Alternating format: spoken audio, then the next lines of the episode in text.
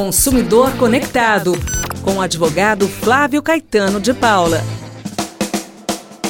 Olá, chegamos com mais um Consumidor Conectado. Nosso tema de hoje é a telefonia.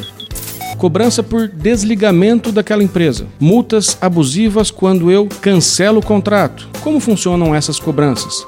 E as faturas? Você checa todas elas? Os serviços, as tarifas, as ligações estão vindo conforme foi informado previamente? Atenção, se você está pagando mais, você deve receber de volta e em dobro. Como que eu faço para fazer essa checagem? Primeiro, eu começo a consultar as minhas faturas e procuro por todas aquelas informações que estão sendo me cobradas e verifico se não há nada que estranhe aquilo que me foi contratado.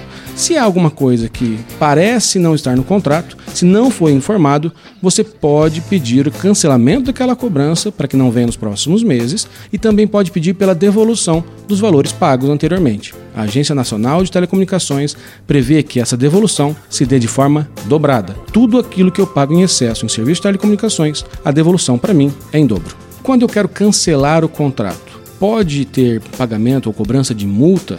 Depende. Primeiro, existiu na hora da contratação um subsídio, algum desconto que fez com que você contratasse aquele serviço, está dentro do período de 12 meses, se foi informado previamente antes, pode ter essa cobrança, desde que você não esteja saindo daquela companhia justamente por falha na prestação de serviço.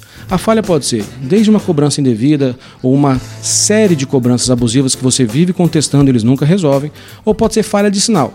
Você sempre está reclamando das falhas de sinal e não aguenta mais, quer sair daquela relação com aquele prestador de serviço. Como você não deu causa àquela rescisão contratual, você só está comunicando a sua saída porque não há uma prestação de serviço adequada, essa multa não pode ser cobrada de você. Aliás, há posicionamento judicial de que essa cobrança de multa deve ser feita ao contrário, ou seja, a companhia telefônica não só não deve cobrar do consumidor a multa, mas deve pagar para o consumidor pela multa, que quem deu causa exatamente pela rescisão foi a própria companhia telefônica. Mande uma mensagem para nós no 991759890. A sua pergunta pode ser tema da nossa coluna, tanto na rádio quanto no portal Pai FM News. Até a próxima. Consumidor Conectado, com o advogado Flávio Caetano de Paula.